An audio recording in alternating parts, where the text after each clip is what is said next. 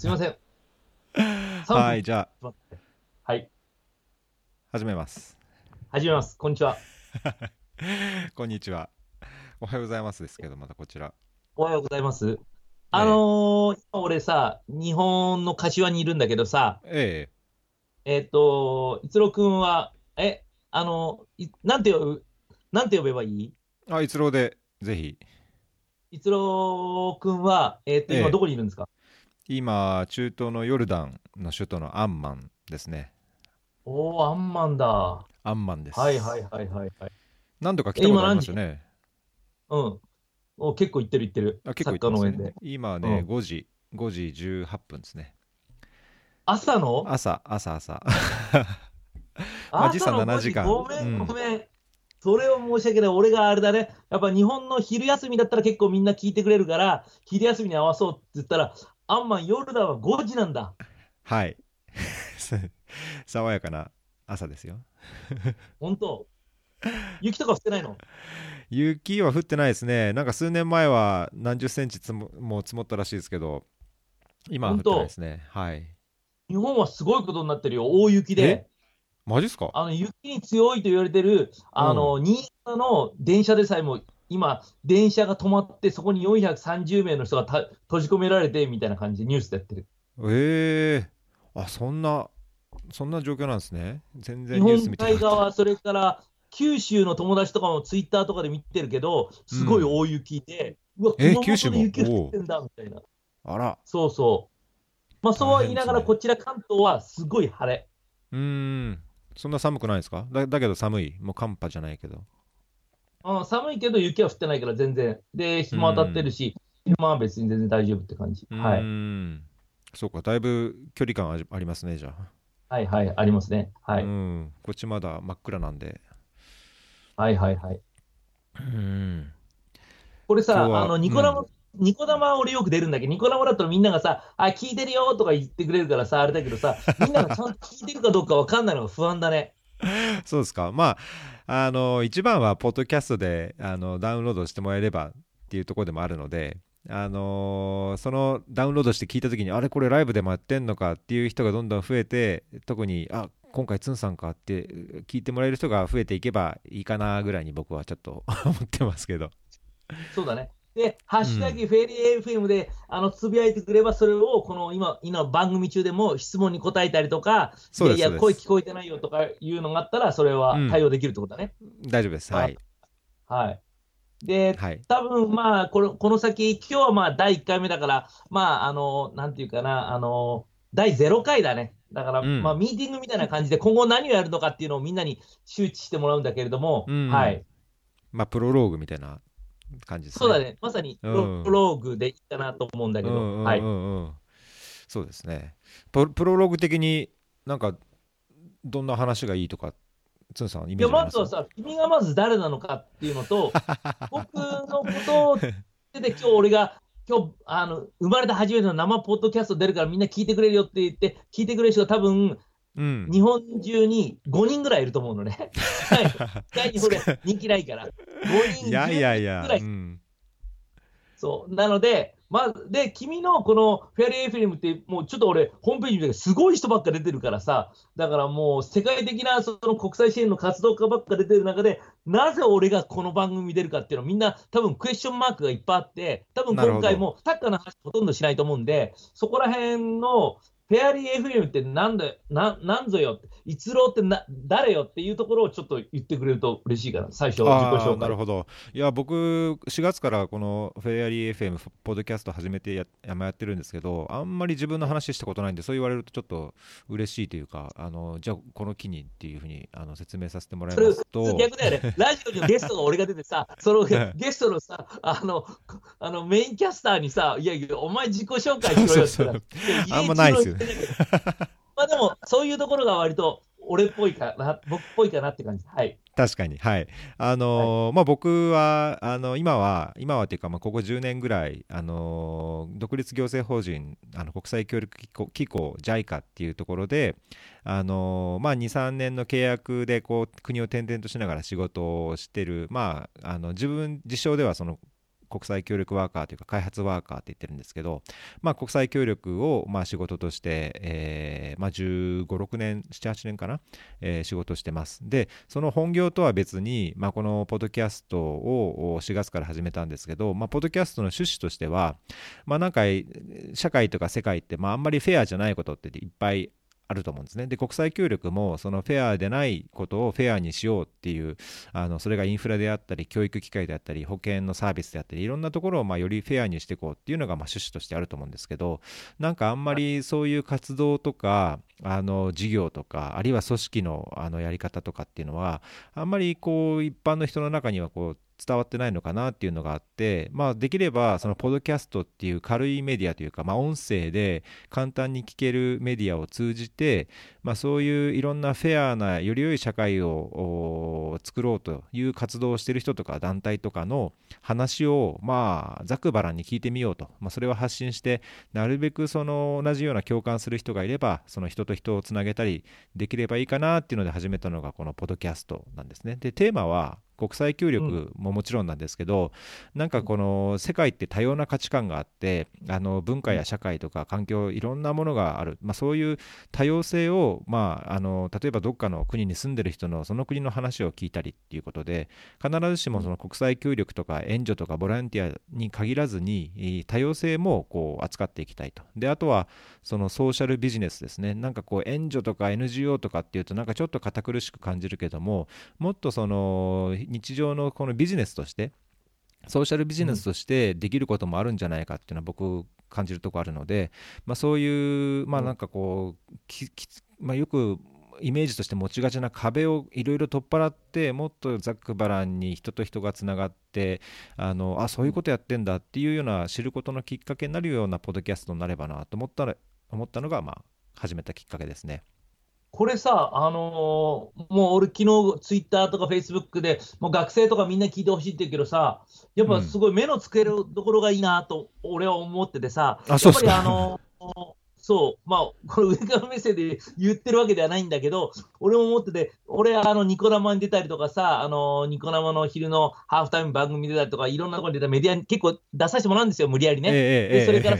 ライブで、あのトークライブみたいのも自分で企画したりとか、あのゲストで出たりとか、大阪まで行ってゲストで出たりとか、東京で出たりとかするわけですよ。うん、でも、やっぱそれって結構その見たい、聞きたいけど行けないとか、その時間にちょうど仕事中だから、その、あの携帯いじれないっていう人もいるじゃないですか。うんうんうん、だからそれでポッドキャストにダウンロードすれば、自分のタイミングで、自分のその通勤時間とか、でお風呂に入ってる時間とか、寝る前とかで聞けるっていうのはいいよね。うん、そうですね、そこは、うん、やっぱり時差の問題もあるので、まあ、できれば、あのダウンロードしていつでも聞けるような。であの目的としてはやっぱり日本で通勤時間とか、まあ、運動してる時とかにも聞けるしあの海外にあの海外の通信事情ってやっぱ良くないんですよ途上国って。松野さんもよくご存知だと思いますけど、はい、あので本当アフリカとかでもそういうの聞くときにはオンラインだとやっぱ難しいので、えー、家でこう時間かけてダウンロードしたやつをゆっくり移動中に聞くとか。まあなんかそういうメディアだったらいろんな環境の人が聞けるかなっていうのはありますけどね。あなるほど、なるほど、そうか、そうか、そういうメリットもあるわけだ。えー、全部が日本のじゃなくて、僕らもエチオピアに行ったり、ネパール行ってると、すごいそのインフラとかあのネットの時間が遅いけど、うん、それをダウンロードしておいてから聞けば、普通の速度でちゃんと聞けるってことだ。そうですね、うん、邪魔されずにこう途切れたりしないで。でまたこれが、なんで若い人とか、まあ、自分たちのこと、例えばサッカーファミリーが聞いたらして、自分たちのクラブのことももっとやったって、で、取材っていうのに一番お金かかるわけじゃないですか、解説するよりもいろんな人ゲストやるのに。でもこれがすごいのは、うん、君がヨルダンにいて、俺がこの柏にいて、それをこの今、スカイプで話してるんだよね、俺たちね。そうですね、はい。あ、それ言っちゃまずかった、大丈夫？言っても、うん、大丈夫ですよ。大丈夫ですよ。あそうスカイプって誰でもただで使えるこのメディアを通して話してて、それが今、ポッドキャストライブで流れ、そしてそのまま、もちろん多少編集を加えるとしても、そのままポッドキャストとしてみんなが世界中の誰しもダウンロードできるっていう、だから、その予算がほぼかからないできるんだよね、多分、うん、そうですね。間違ったら間違ってるって言ってね、俺、あの素人だから。まあ、あの、ウェブ、サイト上は、その、ドメインとか、サーバーとか、あの、まあ、機材もちょっと揃えてるんで、そういうところは実際お金かかることはかかるんですけど、ただ、そのゲストには時間さえいただければ、時間とそのネット接続環境だけとの整えてもらえれば、あの、お金をかけずに、あの、発信したい情報を、そういう、どどなたにでも、発信する機会を提供するっていうのは、あのこちらの目的でもあるので、まあ、そういう軽い気持ちでなんかこう聞いてもらいつつ聞いてる人があなんか俺もこういうことやってるから私もこういうことやってるからと思ってあの出させてくださいって言ってもらえると僕としては嬉しいんですけどね。なるほど、なるほど。だから、今この番組を聞いてて、まあ聞いてる人は多分少ないと思うんだけど、まあ今後、ポッドキャストだから、垂れ流しではなくて、アーカイブされるわけじゃないですか。いつでもうんそれを抽出できて、で、興味を持った人が、いや、僕がやってるこのちっちゃなちっちゃな社会科活動、社会活動だけど、それを逸郎さんのところでちょっと、あの、話したいんですって言えば、出ることも、あの、ヨルダンとつながることも可能だということだね。もちろんもちろんあの NGO とかね個人でやってる活動でもあのやっぱ宣伝とか広報ってなかなかできずに、まあ、ホームページも見てもらえないっていう場合は、なんか多少これがあのリスナーがリスナー層がどんどん広がっていくんであれば、まあ、そこで広報宣伝してもらうとかアピールしてもらうとかっていう場に使ってもらってもいいかなと思いますけどね。ああ、いいね。今日はやっぱりあの第0回だから、プロローグだから、そういうなぜポッドキャスト ポッドキャストからなのか、なぜヨルダンと日本なのかっていうのが分かってくるし、さっき君がね、熱く語ってくれたような、その自分の活動内容とかも徐々に徐々に紐解いていくと、すごくいいね、それね。嬉しいですね、あんまりそういうエピソードがないので、あの聞くばかりで、まあ、僕、聞くのがすごい嬉しいのはあるんですけど、あんまりこういう、あのなんでやったか、どういうことも目指してるかって話す機会がなかったので、よかったです。はい助かりました。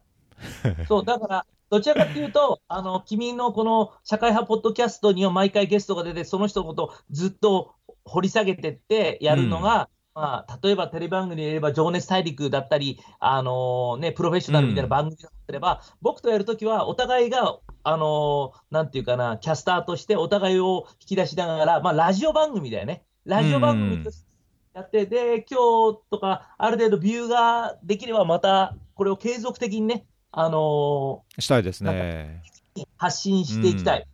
で、そのその誰かを掘り下げる難しい話もとてもとても大切なんだけど、そのラジオ番組的に軽めにしといて、僕よく被災地支援で言うんだけど、間口を広げたいんです、敷居を下げたいんですって話をいつもするんですよ。ええだから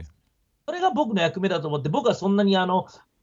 みんなのそういう、なんだろう、被災地にしても、国際協力にしても、深いところは分かってないので、じゃあできないかではなくて、その入り口の部分の人を増やしたい。そうすれば、その入り口、裾野が増えれば、その中から天才が生まれたり、その中からなんか奇跡的なミラクルな出会いがあったりするかなと思ってる派なんで、このポッドキャストを使って草の根を広げるっていうのは、僕はもう大賛成ですね。はうい。んまあ、僕、まあ、あのちょっと上から目線じゃないですけど、僕、つんさんが全然そんなに、なんだろうな、分かってないとかっていうふうには全然思ってなくて、あのはツイッターとか、まあ、いろんなあの活動をおこう見聞きしている中では、誰よりもすごい実践者というか、あの アクションを起こして、えー成形にしてるじゃないですか。なので、僕は、はいはいはいあのそれが本当にあの例えば国連だったりいろんなその援助機関あるいは NGO でプロとして働く人と違うかっていうとむしろ違いはなくて本当に体一つであのいろんな活動をやってるのでそこはむしろ我々というかあの仕事としてプロとしてやってる人間も学ぶところがあると思うんですね。なのでそこはあの変にこうなん下げずにやってることを、はい。あのアピールして宣伝して、はい。かつあのつんさんの考えを前面に出していっていただきたいなっていうのが僕の期待ですね。ぜひそれをレギュラー化して、今のお言葉だけでも、国際貢献を十何年もやってる人がそう言われただけでもう僕はもう生きててよかった、2018年頑張るぞっていう気になってきた。俺、単純だからさ、なんかいやいや本当に出会いがたくさんあってさ、本当に、あのーまあ、ちょっと話は飛ぶんだけど、あの映画を作った時もさ、本当、九州のさ、あの女性の人が、いや、うちのあ町でやりましょうよって言ってくれたりとかさ、そういう本当単純なことでさ、なんとなく息に感じちゃうタイプだから、すごい嬉しい、なんか。いや、そこは多分ね、共通するところだと思いますよ。やっぱりそのな、なんでこんなことやってんだろうと思うとき、やっぱ仕事でもあるし、あの、はいはい、途上国でも日本でも、いろんなそういう、なんだろうな、もやもや感ってあると思うんですけど、なんかその、誰かにどうもありがとうとか、すごい助かったとか、本当にこれしてもらってよかったとか、あの人生よ、はい、変わったとか、なんかそういう些細なっていうか、まあ、すごい大きな一言だと思うんですけど、それが、そのためになんかやってるのっていう意味では同じだと思うので、あの、ね、双方こう学び合いながら、なんか深掘りして、ね、新しい価値っていうかね、はい、新しいものを作れればいいかなと思いますけど。そうそう。俺ずっとさ、その本を作りたいと思っててさ、もうそれは結構昔から思ってるんだけど、えー、まあ、いろんなアプローチの本があっていいと思うんだけど、あの、俺がもう30年前ぐらい学生だった時に、その、あのバックパッカーのバイブル的な本があって、で、みんなが世界に出るようになったりしたんだけれども、バックパッカーとしてね。もう当時30年前だからインターネットも携帯ももちろんブログもない。今はほら、ブログがあって、バックパッカーで世界中回ったのをブログにやったりとか、そういう人の見て、大体もう、なんて教科書があって、ここに行ったらこの街に行けみたいな、全部あるわけよ、今は大体ね。はいはいはい、そういうない時代に俺世界を回ってて、唯一のそのバイブルがあったりとか、あと地球の歩き方だったり、すごい少ない情報で回ってたのね。で、多分、今だと、その国際支援とかボランティアとか世界の貧困に立ち向かうっていうのは、特別な能力がある人だけがやって、特別なポジションとか会社とか、その君の JICA とか、そういう人だけがやれるっていうふうに思ってるんだけど、そんなことないよっていうのを、このラジオで発信したりとか、ポッドキャストで発信したりとか、その先にはそれを活字としてちゃんとアーカイブに残すっていうのを、まあ、あのー、なんか、まあ、妄想だけどできればいいなっていうのはずっと思ってる。うん、うん、いいですね。やっぱり形にするって、うん、多分ツンさん、すごいそういうそこが、なんだろう、あのー、経験もあり、実績もあるところだと思うので、僕もそこを学びながら、あの双方できることで、形にしたいですね、このポッドキャストから。アクションとかね、行動はね、あんまものを考えてない人だから、あの、石橋を叩く前に分かっちゃうタイプなのね。もう気づいたら、あ、後ろに石橋あるみたいな感じだから、あんだけど、それをちゃんとアーカイブするとか、ブログにするとかが、うん、あの、発信するのが俺の最大の弱点で、よく言われるんでね、あの、プンさんブログ読んでますとか言って、本読みましたって、いやいや、俺ブログもやってないし、本も書いてないし、俺じゃねえよ、それ。それ、アッシーだと思うよ、みたいな感じで。そういう勘違いが。すごい勘違いで、プンさんブログ読んでますとかさ、本書いてねえし、そう、そんな感じだ。まあ、アシスさんね、うん、ちょんまげ、まあ、たまにかぶってる写真ありますけど、基本的にかぶってないですからね。そうそうそう、あれ昔ね、かぶったんじゃないですか。かぶってましたけどね。そうかそうか。まあだけどその間口を広げるあのハードルを下げるっていう意味は本当僕も共感するところで僕自身そんな高い志を持ってその国際協力に関わり始めたわけじゃないのでなんかそこは。それはあの国際協力するための大学とか学部で学んだわけじゃないの、うん、どんな経緯で君が国際協力に入ったか、その入り口だけ軽く教えてもらえると？あとですねまあ、僕、日本に普通、日本で大学生して、まあ、学部としてはその国際経済っていう学部だったので、もともと海外志向っていうのはあったんですね。なんか英語を使ってみたいなとか、海外に、まあ、とにかく日本を出たいなっていうのはあったんですけど、あの、と何とはいえ、働きたくなかったんですよ。あの、就職、就職したくなかった。で、働きたくなくて、まあ、できればもう本読んで過ごしたいとか、あの、主婦になって髪結いの亭主早くなりたいとかっていうのをもう半分それさ、本気で。おっさんが冗談で言うだけど、学生の頃にそれ思ったの？そう、まあ、いや、高校生ぐらいの時から思ってたんですね。高校生ぐらいの時から思ったの？うん、もう本当働きたくなかったんですよ。でただまあもう大学も卒業するっていう頃になってあのこれ先を考えなきゃいけないとで働きたくないけども、まあ、海外には出てみたいと。海外出るっつってもワーキングホリデーとかあんまりよく知らなかったしどうすりゃいいかなと思った時に、まあ、たまたまその国際経済っていうあの学校の勉強の中で国際協力とか国連の話とか聞く機会があったのでこれはちょうどいいんじゃないかと。渡りに船じゃないけど、まあ、外にも出れるし、まあ、給料とかそういう待遇とかも悪くなさそうだと。で、まあ自分が楽しいと思える仕事なイメージもあったのと、まあそれがなんか人のためにもなるんだったらさらに嬉しいかなっていうなんとなくの漠然としたイメージがあってじゃあそれやってみようかなと思って、ただやっぱり簡単にできなかったんですね。であの、もう大学卒業しちゃって1年間ぐらいプータローしたんですけど、まあ、それで、まあ、これじゃいかみんながちゃんと就職してる中で そうそうそう。プータローしてると。プータロー、えー、サブウェイでバイトしてましたはいはいはい。はい、それで、あのたまたま、あまあ、これ留学するしかないと。あのー、その現場を見て、えー、国際協力に現場に近いところに行ってで、まあ、勉強しようと。で、はい、まあ、そのために、えー、ちょっとあのいろいろ調べた結果、インド政府が奨学金出してるっていうのを知ったので、インド政府の金を使ってインドに留学して、はい、えー、まあ、その国際協力の勉強をしようと。で、実際現場行ってみないと、なんかもしかしたら肌に合わないとかあるかなと思ったので、まあ、まずはその現場に行って、えー、その途上国の現状を見て、勉強しながら、これが本当に自分がしたいことなのかを考えようと思って、2年間インドに留学したんですね。まあ、そしたら、水があったというか。これ、俺、このポッドキャストって本当に保存できるから、いろんな学生に伝えたいんだけど、何何今ほら、あの、今、あの、ね、みんなの給料上がんないのに、学費だけは高いからさ、あの、本当にワーキングプアじゃなくて、ランニングプアみたいな感じでさ、うん、勉強してもなかなか難しい、上諦めるって人いるけど、インド、日本人なのに、インドの奨学金って受けられるの？あのインド政府はその外国人に対して奨学金制度制度っていうのがあるんですけど、今でもこの前調べたらあったんですけど、あのえーえー、限定的な人数ですけども、まあ、それも全額支給でお小遣いまでつくっていうのと、一部支給っていうなんか違いはあるんですが、あの、はいはい、その奨学金丸々もらって、えーまあ、渡航費だけ基本的に出せばいけるようなぐらいの奨学金はありますね。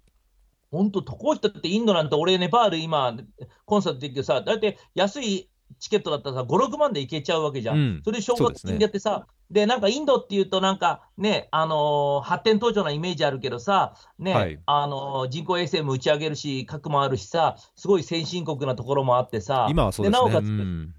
あの、英語は世界の言語だなんて言うけど、実際はね、あの、アメリカとイギリスで2億ぐらいだけど、じゃあ、なんでって言ったら、インド人の10億、8億だっけ？をカウントするからさ、うん、世界で一番流通されてる。だから、その英語圏に留学したいって人もいるけど、インド留学っていいね、それ。今初めて聞いた。まあ、インド英語ちょっと特殊ですけどね、わかんないっていうアメリカ人もいますし。はいはい。まあだけど途上国に留学っていうのは僕はありだと思っててやっぱり欧米に、その国際協力する人って結構欧米に行くんですね。イギリスの大学院、はい、アメリカの大学院。でそれはやっぱりそこ行くといろんなメリットそれそれはそれでメリットはあるんですけど僕はやっぱりその、はい、あの本当にその現場を見ながらやるっていう意味では途上国への留学っていうのはまあ一つありかなと思いますね。はいはいはいはい。ああそれはいいねで、2年留学してたんだ。そうですね。え、じゃあもう、でも、留学ってことは、そのさ、大学への留学だから、授業が英語だからさ、日本で相当英語のスキルがあって行ったってこと？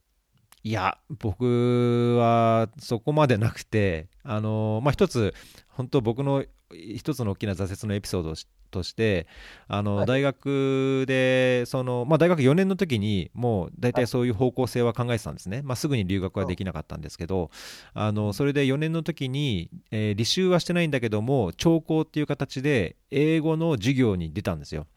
英語で全部やる授業、そしたら周り全部帰国子女ばっかりで、先生が英語で話して、えー、英語で質問して、英語でディスカッションして、グループワークしてっていう授業で、もう僕、多分授業3割、2割か3割ぐらいしか分かってなかったんじゃないかなっていうぐらい、英語は僕は分かってなくて、最後、授業の最後に、じゃあ1人、もう何十人もいる学生が、一人一人、この授業を受けて、えー、どういうような感想を持ったか、今後どういうふうに生かしたいかっていうのを言ってくれっていうのを先生が言って、みんな英語で、いや、1年間こういう勉強して、こういうのがあの自分の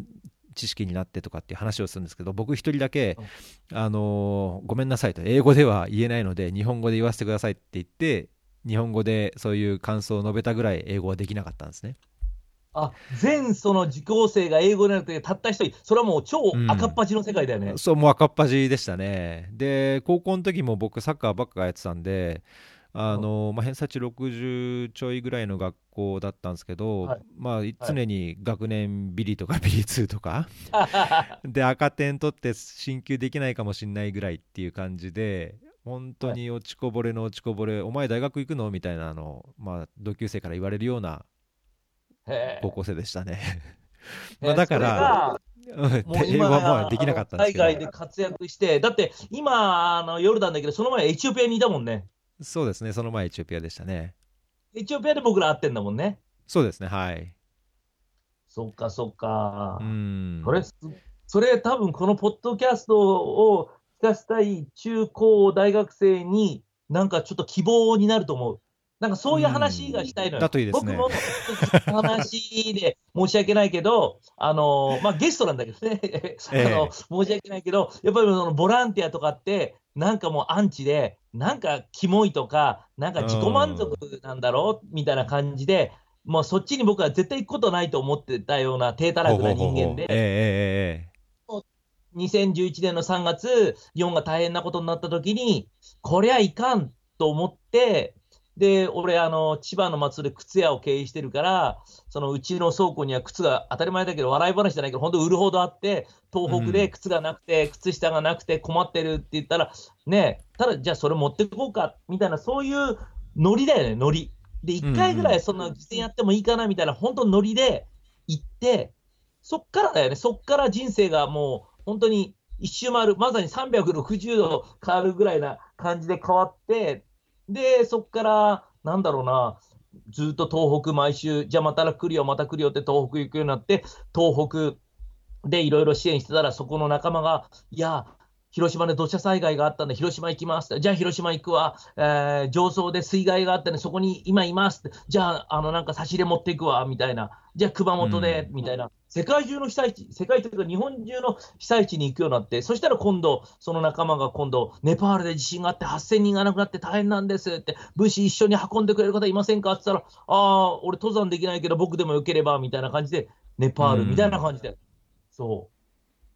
うん。いだけど、うん、そう分かんないもんだしだからその本当そのツンさんの話を聞いてて思うのはその一歩踏み出すかうん。踏み出すかで本当に大きな違いがあって実はその一歩はす難しいっていう考えがちだし自分は無理だっていうふうに自分で蓋をしちゃいがちなんですけどだけどほそんなに問題ないんだよって一歩踏み出せるんだよってやってみればどうにかなるんだよっていうのはあのー僕の個人的な経験からもあの痛感するところなのでなんかそういうところをなんかうまく番組の中で伝えたいですね。そうそう、そういう、だからこのおっさん二人がさ、なんかあのーしくじり先生じゃないけど、そういうのをうまく伝えたから、なんかもうちょっとみんなにうまく、それをうまくまとめる人がまた現れればさ、そんな感じでさ、なんかいろんな人を巻き込みながら、これをうんラジオ番組的になんか継続できればなと、すごく思ってる。ううんん、そうですね。あの実際あのこれまで出演してくださったゲストのまあエピソードの中でもあの、今はそれこそ NGO、NPO の代表としてこんなことやってますとかあのなんかこうすごい有名な活動してますっていうような人もいるんですけどだけど実際生の話を聞いてみるとなんかこうなんだろうな悩みながらちょっと動き出したら今ここについちゃいましたとかあの、はいはい。はいたまたまこういう出会いがあったからあのこういうふうにできましたとかなんかそんなにみんな自信持ってしっかり準備してやってるってわけじゃなくてなんか流れの中でこう普段生きていくこう、ね、あの流れと同じように一つのアクションを取って一歩踏み出してそこがなんか形になって支えができてつながりができてっていうまあ当たり前のことをやってるといえば当たり前のことなんですけどそういう気軽さをあのいろんな人のエピソードから伝えたいなっていうのが趣旨の一つなので、まあ、ツンさんのエピソード多分一つの、あの特別な、えー NGO とか NPO とか 国際協力の すいません国際協力の人とちょっと違ったさらにこうなんだろうな地に足のついた目線で話をこう盛り上げていただきたいなと思います。いいね。地の、地に足のついた目線っていいね。全然地に足ついてないんだけど、俺。もう足がだからね、俺。もう、よくと、ちょんまんがつけてるからさ、なんか殿様みたいなのもけど、そんなことなくて、本当にあっちこっち半ずり待って行ってるからさ、もう俺は、俺は多分日本一の足軽だなと思ってるタイプだからさ。でもなんかそういう、あの、そう、君がいろいろこのポッドキャストでゲストにも来るすごいアカデミックな人たちと違って、本当に僕らのその草根のというか、まさに雑草的に、あの、本当に種から湧いわ湧き出たようなのも、それもありだから、そういういろんな多種多様な国際貢献だったり、もっと言うと国際貢献しなくても興味を持つだけでもいいんで、うんそういう人がんそうですねこのうんポッドキャストを、まあ、頑張ってみんながちゃんと聞いてくれれば、あの、ビューが増えれば定期的にやるんで、ぜひ皆さん、あの、聞いてほしいです。お願いします。そうです。ね、はい。あのーそのなんか一歩っていうか、あのーなんだろうな、アクションを取るっていうところで、一つ、ちょっと僕、最近の、あのー共有事項があるんですけども、はい、どうぞ一ついいですか、あのはい。僕、この前、年末年始、2週間ぐらい日本帰ってたんですね、休暇で。で、はいはいはい。実家が、まあ、ずっと海外暮らしなのもあって、実家のその自分の部屋がすごい倉庫状態、まあ、段ボールが積み上がってて、え帰国のたんびにこう、そう。そうそう、投げ置いた荷物が溜まってたので、これはいかんと思って、整理したんですよ。もうそしたらもういろんな荷物を捨てることになって、その中でもう何十冊も本が出てきたんですね。はいはいはい。で、結局整理して、まあ、これはもういいだろうっていうのが60冊ちょっとぐらい出たんですけど、まあ、もう捨てちゃうのもあれだし、どっかで、まあ、小銭にでも買えるかなと思っていろいろ調べてたら、あの、ブラインドサッカー、日本ブラインドサッカー協会の古本プロジェクトっていうのを見つけて、つんさん、はいあの障害者支援というか、ブラインドサッカーもやられてるじゃないですか、いろんな支援。はいはいはい。で、これはいいと思って、あのはい前回、あの僕のこのえー、とフェアリーのポッドキャストのエピソード29だったかな？はにい。ご出演いただいたあぜもとさんという方が、あのはい。実際、弱視で、まあ、障害を持たれてて、えーへでその埼玉 T ウィングスの活動にもう10年ぐらいって言ったかな、まあ、何年も関わってる方だったんですよ。へで、ーはい。僕も埼玉出身だし、じゃあ T ウィングスの支援につながるようにと思って、その古本プロジェクトのお用紙をダウンロードして、T ウィングスにこうチェックして、あのーあの送ったんですよ。これ、えーいいなと思って。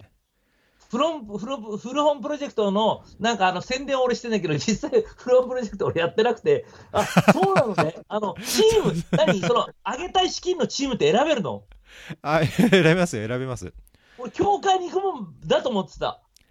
あのチーム選ばないと協会に行くらしいんですけど、あのチームのリストがあって、そこはあのちょっとティックしてあの、チェックして選ぶことできるんですよ。あ、そう、俺、横浜のブエンだったり、あと大阪とか、あの、神戸のチームにすごいお世話になってるから、あ、それだったらいいね、なんかね。別に協会が嫌いだってるわけじゃないんだけど、まあ、金持ってるかなと思ってて。あ、そう、それは初耳。多分それ、れ意外にいいですよ知ってないかもしれない。あそうですか？あのね、結構その地域地域で例えば、まあ、岡僕岡山の移住も考えてるしこの岡山のデビルバスターズとかあの、まあ、埼玉 T ウィングスももちろんですけどその地域地域であの古本あればここにぜひ支援をみたいなのやったらあ結構集まるんじゃないかなっていう気はしますけどね。そう。あ、そう。岡山デビルバスターズもね、一回ね、一緒にね、チャリティーフットサルやったりして、いいよ、あみんな。本当ですか？うすごいなんか素朴でね、結構いい。えで、元、あの、女子サッカー選手の子もいたりして、すごく明るくてね、一回ネパールに来るみたいな人なんだけー、どね。あ本当ですか？あ、そうそう、岡山もいい。そうそう。あれ、デビルバスターってなんでデビルバスターかわかる？知らないです。な岡山、桃太郎、鬼退治、うんデビルバスターなの そういうことなんですね。その安直な感じもいいでしょ？いいですね。岡山デビルいいよ。そうそうそう。いやこれなんかすごい僕としては宣伝したいですね。結構ねあの、ね。実はあの今日今日ののブログに僕それアップしたんですけど送りましたよっていうの。あのすでにリツイートとかもねあのサッカー協会はもちろんですけどリツイートしてくれてる方もいてなんかこれどんどんはいはい。広がって、そのブラインドサッカーの支援チームの支援と協会の支援になったらいいかな。ただ問題は僕これ業者が買い取ってその買い取った分の資金があー支援に回るっていうので実際この60冊の本がいくらになったのかってわど分かんないんでそこがちょっと唯一残念かなっていうところなんですけどあ、そこは情報開示されないんだ。あ分かんない聞いてみないと分かんないですね聞けば出てくるのかもしれないですけどねえそ自れで。然にこう通知はされないみたいですねね、買い叩かれてさ、60冊で60円とか言ったら、きついもんがあるよね。ねえできるだけやっぱりね高く買ってもらってそれが支援につながるともっと嬉しいかなっていう気はしますけどねそうだね。可視化したいところだね。で、でもさ、それ、うん60冊たそれダウンロードして、書いて、60冊段ボールやって、その持ってったりって結構大変なんじゃないの、それ？いや、それがね、やっぱりこれうまくできてて、うん。あのーこの、なんかバリューブックスっていうところに買ってもらうんですけども、その0120の、あの無料通話の番号に電話すると、えっ、と、取りに来てくれるんですよ。ヤマト運輸が集荷に来てくれて、なので、うん。段ボールがい10個あろうが、20個あろうが、大げさな話、うん。どんだけあっても、重い思いをせずに、まあ、玄関先にまで持っていけば、あとは持ってってくれるんですよ。へえ、そうなの。じゃあちょうど今うん1月だけど、これ3月とか4月の引っ越し時期に、それで、うんうんね、大きな協会でももちろんいいけども、ちっちゃな頑張ってる、本当にみんなそれぞれのブラインドサッカーチームは、それぞれがもう本当に手弁当で頑張ってるから、そういうところにうん直接行くっていうの、いいね、それ。それいいと思いますよ、これ。これちょっとこのポッドキャストみんなリツイートして、ちょっとみんなに伝えたい。そう、これはね、本当あのーまあ、ブラインドサッカーって僕、サッカーが好きだっていうあれもあるけども、あのやっぱりその障害者スポーツっていうのが、まあ、あのただでさえ今、あの東京オリンピックの関係でいろいろ盛り上がるあの傾向あるじゃないですか。はい、でそういうのを通じて、やはりその障害者への理解とか、障害者が社会でどういうような、あのー取り込みができるかとか、まあ、そういう意味でもいい機会だと思うので、あのこういう古本支援を通じて、えーブラインドサッカーに接して、まあ、実際やってみたりとか見たりとももちろんあのいいと思うんですけどこういうつながり作りをするっていいな、まあ、もっとこの日本ブラインドサッカー協会にも頑張ってほしいし、まあ、ツンさんもすごい精力的にやってるんでこれはぜひツンさんにも報告したいなと思ってあの素晴らしい。お話しした次第です。はいこのポッドキャストで、その障害者スポーツのことも、要するに今、ちょっとあのヨルダンじゃないんだけど、カタールで障害者のやってる人とかがいて、そこといろんな、あのバリアフリーの映画上映の仕方とかもやったりしてて、で、ええ。去年俺が結構みんなに誇れることとして、一つ自慢させてもらうと、あのまあ、自慢話はしちゃいけないと思いつつ、自慢させてもらうと、去年は柏市の教育委員会と組んで、その障害者スポーツ体験会をね、えー柏市のね、小中学校、いろんなところでやってね、えー受講者数がね、2000人を超えた。ほうすごいですね。だから2000人の子供たちにそのバトンを渡したいっていうことはちょっと自慢。それもうん、いつも俺はそのなんていうかな、無賃で、無料で、ボランティアでってやってたんだけど、最近はそれもあんま良くないなって思うところがあって、今回は柏市とちゃんと協議して、来てくれる選手にはちゃんと、まあ、あの、なんていうかな、交通費プラスアルファが出るようにちゃんとした。おおそれはいいですねそう、それが自分としては2017年一番頑張ったかなっていう感じかな。うんで、この仕組みをとあの体系化してって、あのーいろんなところに。で、それでもう一つ売りとしては、ブラインドサッカーの場合は、もうパラリンピックスポーツ、パラ競技なんで、今すごい引く手間あまたというか、やってください、うん。やってくださいって言うんだけど、そこを割と起点にしながら、実際今回は電動車椅子サッカー、それから耳の聞こえないデフのサッカー、それから、うんあのし脳性麻痺のその CP サッカーとか、はい。そういろんなジャンルの人に、まあ、抱き合わせでバーターで売り込んだわけではないんだけど、やらせてくれって言って、必ず2個から3個のその障害者スポーツを一緒にやったのが、うん、ちょっとおそれってなかなか難しいことなの。やっぱ縦割り行政じゃない、みんな違ったりしてるところがあって、で、そういうのを、この間も広島で、あの、総合的にやってる団体とかがあって、そういうのを見て学んで、あ、これ俺もやりたいと思って、それを、あの、イベントとしてやるんじゃなくて、学校の授業としてできたのが、去年はちょっと良かったかなと思ってるところ。うん。すごいですね、いや、そこ、僕、多分これだけ、まあ、ツイッターまめにフォローしてるつもりでも、そこ全部よく把握してないので、そういうのを、なんていうかね、アーカイブ化するというか、あのまあ、ツンさんの知見というか、経験は多分嫌でも、その2011年のそのボランティアをノリで始めて以降、ぐんぐんぐんぐん溜まって伸びてると思うんですけど、なんかそこを共有してくださいよ。あのそういうエピソードを出してくださいよ、どんどん。そうそうそうそう、これの、ね、まあ失敗談も含めて方とかノウハウも全部構築してるから、で、理想としてはブラインドサッカーっていうのは、ブラインドサッカー体験会ってあって、メソッドもちゃんとあるんですよ。でもうん、他の教育ってなかなかないんで、今回はそのデフのメソッドを作りたい。例えば、デフ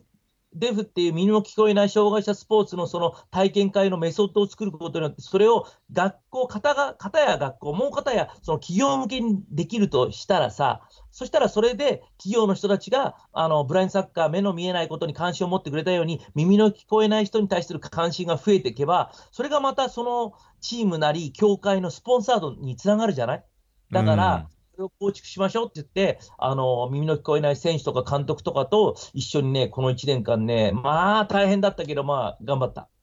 うんすごい、なんかそれってどっかにウェブにアップされてるんですか、活動の。されてない、されてない。だからそれが俺のね、一番ダメなところで、もうやることで精一杯でね、ちゃんとね、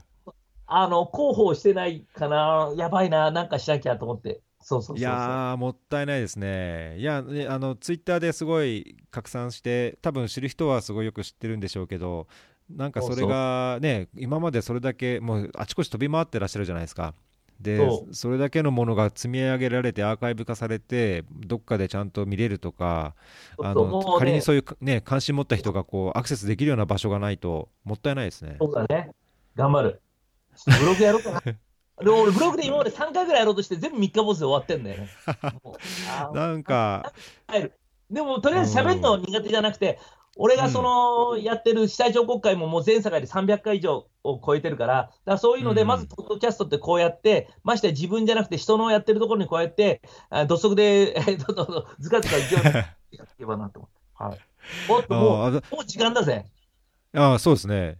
やっぱこれ、あのお昼休みに来たりとか、やっぱり通勤に来てる、一応、ね、僕らなんか45分にしようってね、学校の授業と、12時15分化して、1時終わりで、ああ、もうあと1分だ。本当ですね、ちょっと残念なところですけど、僕、今、その話聞いて、あのー、思った、やっぱり、そのさっき本に、本を出したいっておっしゃってたのもありますけど、この音声でまずそこら辺をアーカイブ作って、いや、柏の話、広島の話、どこの話、いろいろこう積み上げていって、それをやっぱり本なり、なんかこう形にしていく、まあ、そのためにレギュラー出演し続けてもらうっていう方向でやっていきましょう。そうだね。はい。とりあえず今日のこのビューだね。これ聞いた人がちゃんと嘘でもいいから、いや、いいよかったら聞いてよとか言って、一人の人が3回聞いてもらって、し、ポッドキャストダウンロードしてもらって、ビューが上がって、これを定期的にね、月1とか、あの、本当月2ぐらいで、どんどんどんどんやってて、あの、今年はもうちょんまげ10周年イヤーなんで、いろんなことで、新しいことにまたチャレンジする一環として、この、ポッドキャストのレギュラー化っていうのをかを希望はしてるんだけど、でも聞く人がいないと希望してるもね、結局いろんな人のあの時間とか労力を奪うわけだから、聞く人がいなかったらスパッと諦めるけど、聞く人がそこそこいれば続けたいです。よろしくお願いします。はい、はい、いっぱいいると思います。はい、はい、ちょうど、ちょうど日本は1時間でも、これ、3分押してるが、あと3分あるよ。3分押してるから、多分。スタートがちょっとね。まあ、録音自体はね、あのしておいて、あの生で聞けなかった分を後で、ポッドキャストで聞くっていうのは、まあ、できますから。そうだね。でね、はい、俺から最後に告知ある。次やるとしてもまたもう2月入っちゃうんだけど、もう次じゃ遅いんで、うんうん、今日告知しなきゃいけないことがあって、あの君と会ったそのエチオピアね、僕、エチオピア支援をずっと今、そのサッカー教室の支援をやってて、エチオピアでサッカー大会をベガルタカップってって、最初はベガルタさんがやってコーチ支援してくれたんだけど、今はベガルタさんがお忙しいから、ベガルタさんはちょっと商品とか送ってもらったり、あの下支えはしていただいてんだけど、そのベガルタカップを今年の2月にまたエチオピアでやってきます。で、その時のコーチ賞とか、その最優秀ストライカー賞とか、その得点一番取った人の賞とかっていうので、そのボールとかスパイクとかを上げたりしてるんで、もし皆さんのこの聞いてる人で、ボールとかスパイクいいよ、割と新品じゃなくても結構ボロボロじゃなくて結構新しめだからプレゼントになるよっていう方がいらっしゃいましたら、Facebook ちょんまげ隊で検索していただいて、えー、送料元払いあ、あのその送り先が払ってくれないと困るんですけど、僕、破産しちゃうんで、うん、あのぜひ、いらないボール、いらないスパイク、いらないユニフォームあれば、ぜひこちらの方にいただければと思っております。よろしくお願いします。いいですね。エチオピアどれぐらい行くんですか ?1 週間ぐらい ?1 週間行きますね。1週間。はい。そうか。じゃあ、また、あそこの方ですよね。ラリベラの方行くんですよね。とラリベラ行く。で、あと、あのー、アジスアベバでも、また海外青年協力隊のみんなと会って、うん、去年はね、海外青年協力隊のみんなにマーチ上映したら、みんな泣きながら見てた。うん。いや、僕も泣きましたもん、マーチ。ね。だから、んぜひぜひ、なんかそうやって、いろんなことにつなげたいなと思ってます。はい。わかりました。じゃあ次回はなんかそのマーチとか、いあのその他のツンさんのボランティア活動、えー国際支援活動についてもいろいろお話くそうだね次回ぐらいから、ちょうど2月にエチオピア、4月にネパール行って、その4月のネパール行く人をちょっと2月ぐらいから募集したんで、次回はその、うんやっとそろそろ俺の国際支援のやり方について話して、それを国際支援のプロの君、要するになりわいとしてでフリーランスで頑張ってる君からアドバイスをもらったり、他のこのゲストのいろんなゲストのエピソードを交えながら国際支援の入り口、やっと次回第1回です。よろしくお願いします。うんはい。わかりました。はい。じゃあ、今日はこんなところですかね。もうはい。1時、冬休み45分、あっという。間だね。あっという間ですね。うん。でもこれが、この尺が多分いいんだよね。これだら通勤時間で聞けるし、長すぎるとまたね。お昼のお弁当の時間で聞けるし、なんだったら、あの、中学校の授業で45分授業で流してもらってもいいし、みたいな感じ。なるほどね。はいわかりました。はい。じゃあ、今日のゲストは、ちょんまげ隊長、つんさんでした。どうもありがとうございました。はい、どうもありがとうございました。はーい。みんな感想、感想ね、あハッシュタグフェアリー FM で感想書いてよ。